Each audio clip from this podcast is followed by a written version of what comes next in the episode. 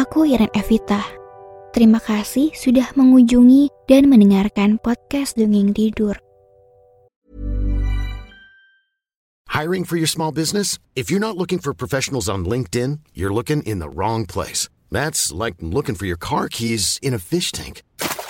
LinkedIn helps you hire professionals you can't find anywhere else, even those who aren't actively searching for a new job but might be open to the perfect role. In a given month, over 70% of LinkedIn users don't even visit other leading job sites. So start looking in the right place. With LinkedIn, you can hire professionals like a professional. Post your free job on linkedin.com slash people today. Aku cita-citanya ingin menjadi orang baik. Klise banget ya. Tapi menurutku, itu cita-cita yang keren. Menurutku, jadi orang baik itu harus super sabar. Kadang ada aja hal yang mau gak mau kita kesel, kita marah, jengkel, frustasi, baik karena diri kita, orang lain, atau situasi yang tidak bisa dikontrol atau diduga. Makanya, kata maaf dan terima kasih itu emang magic words. Maksudnya, dua kata itu bisa memperbaiki suasana hati atau mood, bisa memperbaiki pandangan terhadap sumber kekesalan, atau bahkan kita sungguh memaafkannya. Mau semuda atau setua apa pun itu, terima kasih dan maaf sangat penting dan wajib dilakukan ya. Kalau salah minta maaf, kalau menerima hal baik bilang terima kasih. Nah, itu sekilas cita-cita aku. Kalau cita-cita kamu apa? Nanti tulis di kolom Q&A ya. Kalau yang kayak misal jadi dokter, guru, atlet, aktris, musisi, ingin ini, ingin itu, ingin traveling, itu bukan masuk cita-cita aku sih. Tapi masuknya di goals aku, life goals aku. Supaya itu jadi sesuatu yang akan kuraih sesuatu yang akan kuusahakan untuk terjadi, sesuatu yang jadinya my future. Yang artinya ingin sekali terjadi dan akan berusaha supaya itu bisa terjadi. Oh ya, cita-cita aku pas kecil beda loh dari yang udah kusebutkan tadi. Cita-cita aku pas kecil itu ada tiga dan ini gak berurutan ya, yaitu jadi petualang, peneliti, dan penulis. Cita-cita jadi petualangnya itu dalam bayangan aku tuh pas kecil kayak jalan di atas rumput yang agak tinggi, terus sembari jalan bakal ketemu monster. Aku pun akan lawan monster itu pakai yang kupunya. Ada yang tahu nggak ini? Satu anak kecil ini terinspirasi dari apa? Kalau begitu, malam ini aku memilih dongeng Cium Wanara, cerita dari Jawa Barat. Semoga lekas tidur dan bermimpi indah. Pada suatu ketika, kerajaan Galuh diperintah oleh seorang raja bernama Prabu Permana di Kusuma. Ia adalah seorang raja sakti. Ia memiliki ilmu tata negara yang luhur dan berbudi mulia. Sang raja dikenal sangat mencintai penduduk di negerinya. Pada suatu hari, Prabu Permana di Kusuma memanggil penasihat kerajaan, Ua Batara lengser. Sang raja lalu mengutarakan kegelisahan dalam dirinya. Suatu hal yang selalu mengganggu hari-harinya sehingga membuatnya memutuskan menjadi seorang pertapa. Mengasingkan diri dari gemerlap duniawi.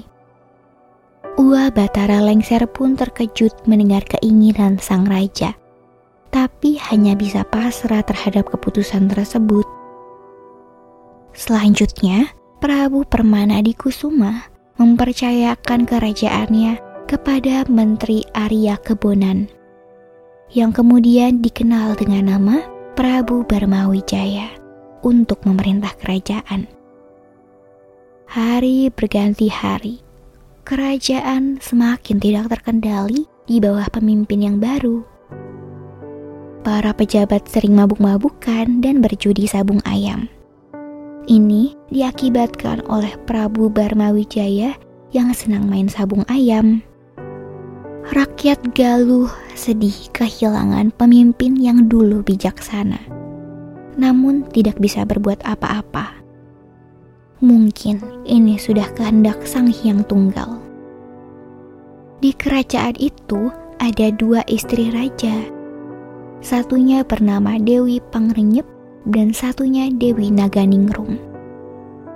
Keduanya adalah wanita yang cantik dan cerdas. Namun memiliki perbedaan sifat. Dewi Pangranyep memiliki sifat pemarah, mudah cemburu, dan angkuh. Sedangkan Dewi Naganingrum adalah seorang istri yang penyabar, rendah hati, dan baik. Saat itu, kedua istri raja hamil bersamaan. Dewi Pangrenyep melahirkan lebih dulu anak laki-laki yang ia namai Haryang Banga. Sementara Dewi Naganingrum masih mengandung janin yang diketahui berjenis kelamin laki-laki. Tentu saja, anak yang masih di dalam kandungan itu dianggap sebagai ancaman bagi kekuasaan Prabu Barmawijaya serta penerus tahta kerajaan selanjutnya. Millions of people have lost weight with personalized plans from Noom, like Evan, who can't stand salads and still lost 50 pounds. Salads generally for most people are the easy button, right? For me, that wasn't an option. I never really was a salad guy. That's just not who I am. But Noom worked for me. Get your personalized plan today at Noom.com. Real Noom user compensated to provide their story. In four weeks, the typical Noom user can expect to lose one to two pounds per week. Individual results may vary. I'm Sandra, and I'm just the professional your small business was looking for. But you didn't hire me because you didn't use LinkedIn jobs. LinkedIn has professionals you can't find anywhere else, including those who aren't actively looking for a new job but might be open to the perfect role, like me. In a given month, over 70% of LinkedIn users don't visit other leading job sites. So if you're not looking on LinkedIn, you'll miss out on great candidates like Sandra. Start hiring professionals like a professional. Post your free job on linkedin.com/people today. Prabu Barmawijaya bersama Dewi Pangrenyep menyusun strategi jahat untuk menyingkirkan bayi laki-laki yang dikandung Dewi Naganingrum. Tiba saatnya waktu kelahiran.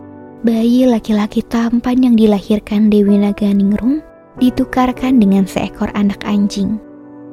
Sementara bayi laki-laki yang di kemudian hari menjelma sebagai Ciung Wanara itu dibuang ke sungai Citandui.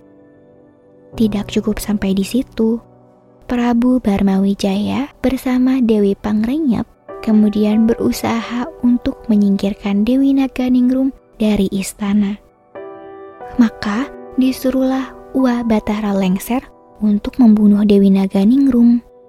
Perintah itu dilaksanakan dengan membawa sang ratu ke hutan.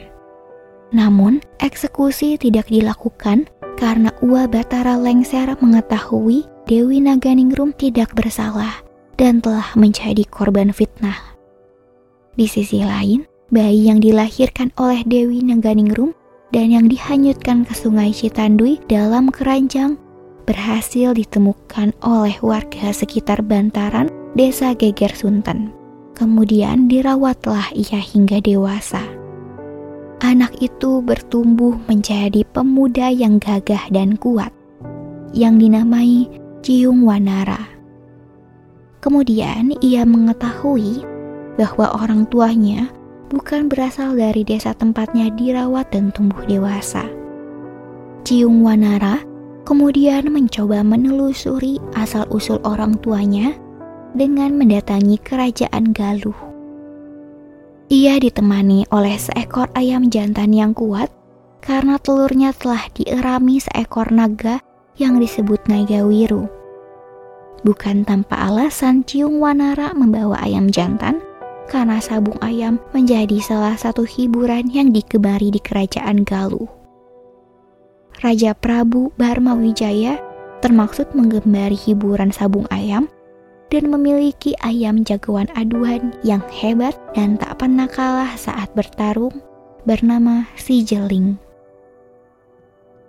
Ia selalu menyampaikan jika ada ayam dari rakyatnya atau siapa pun yang bisa mengalahkan ayam jago andalannya, akan diberikan apa saja yang diminta. Ciung Wanara yang mendengar kabar tersebut menerima tantangan sang raja untuk mengadu ayam jantan miliknya dengan si Jeling. Syaratnya, ketika ayamnya menang, maka ia meminta setengah dari kerajaan Galuh sebagai hadiah untuknya. Janji itu pun terwujud karena ayam sang raja dikalahkan ayam milik Ciung Wanara yang meski berukuran kecil namun jauh lebih kuat. Ciung Wanara kemudian menjadi raja di daerah yang diserahkan Prabu Barmawijaya. Saat itu pun dia baru mengetahui rahasia kelahirannya dan asal-usul orang tuanya. Ua Batara Lengser sudah yakin bahwa Ciung Wanara adalah anak dari Dewi Naganingrum dan Prabu Permana di Kusuma, raja terdahulu. Ia pun menceritakan rahasia kelahiran Ciung Wanara dan asal-usul orang tuanya kepadanya bahwa ia telah disingkirkan dari istana bersama ibunya oleh Prabu Barmawijaya dan Dewi Pangrenyep. Merasa sakit hati, Ciung Wanara melancarkan balas dendam kepada keduanya dan berhasil mengurung Prabu Barmawijaya dan Dewi Pangrenyep dalam penjara besi. Namun, putra dari Dewi Pangrenyep, Haryang Banga, tidak terima atas penangkapan ibunya oleh Ciung Wanara yang sebenarnya adalah adiknya sendiri. Hari yang Banga menyusun rencana penyerangan untuk membebaskan ibunya dengan mengumpulkan banyak tentara guna berperang melawan Ciung Wanara dan para pengikutnya. Maka terjadilah pertarungan kakak adik antara Haryang Banga dan Ciung Wanara. Kesaktian mereka berdua seimbang kemampuan kekuatan mereka berdua seimbang, sehingga tidak ada yang menang dalam pertarungan itu. Kemudian tiba-tiba muncullah Raja Prabu Permana di Kusuma yang tak lain adalah ayah keduanya didampingi Ratu Dewi Naganingrum yang meminta agar pertarungan dihentikan. Raja mengatakan pamali atau tabu antara adik dan kakak bertarung maka keduanya berhenti. Dan Raja Prabu Permana di Kusuma memutuskan Ciung Wanara untuk memerintah di Galuh di negara baru sebelah timur Sungai Brebes atau kini menjadi Sungai Pamali. Sejak saat itu, nama sungai tersebut dikenal sebagai Cipamali dalam bahasa Sunda atau Kali Pemali dalam bahasa Jawa yang berarti Sungai Pamali atau Tabu. Sedangkan Haryang Banga melangkah ke arah timur dan dikenal dengan nama Jaka Susura. Ia mendirikan kerajaan Jawa bersama pengikutnya. Sementara itu, Ciung Wanara memerintah kerajaan Galuh bersama rakyatnya yang disebut orang Sunda. Kedua kerajaan itu pun menjadi negeri-negeri yang gemah ripah loh jinawi, yaitu saling menghargai dan membantu dalam kesulitan.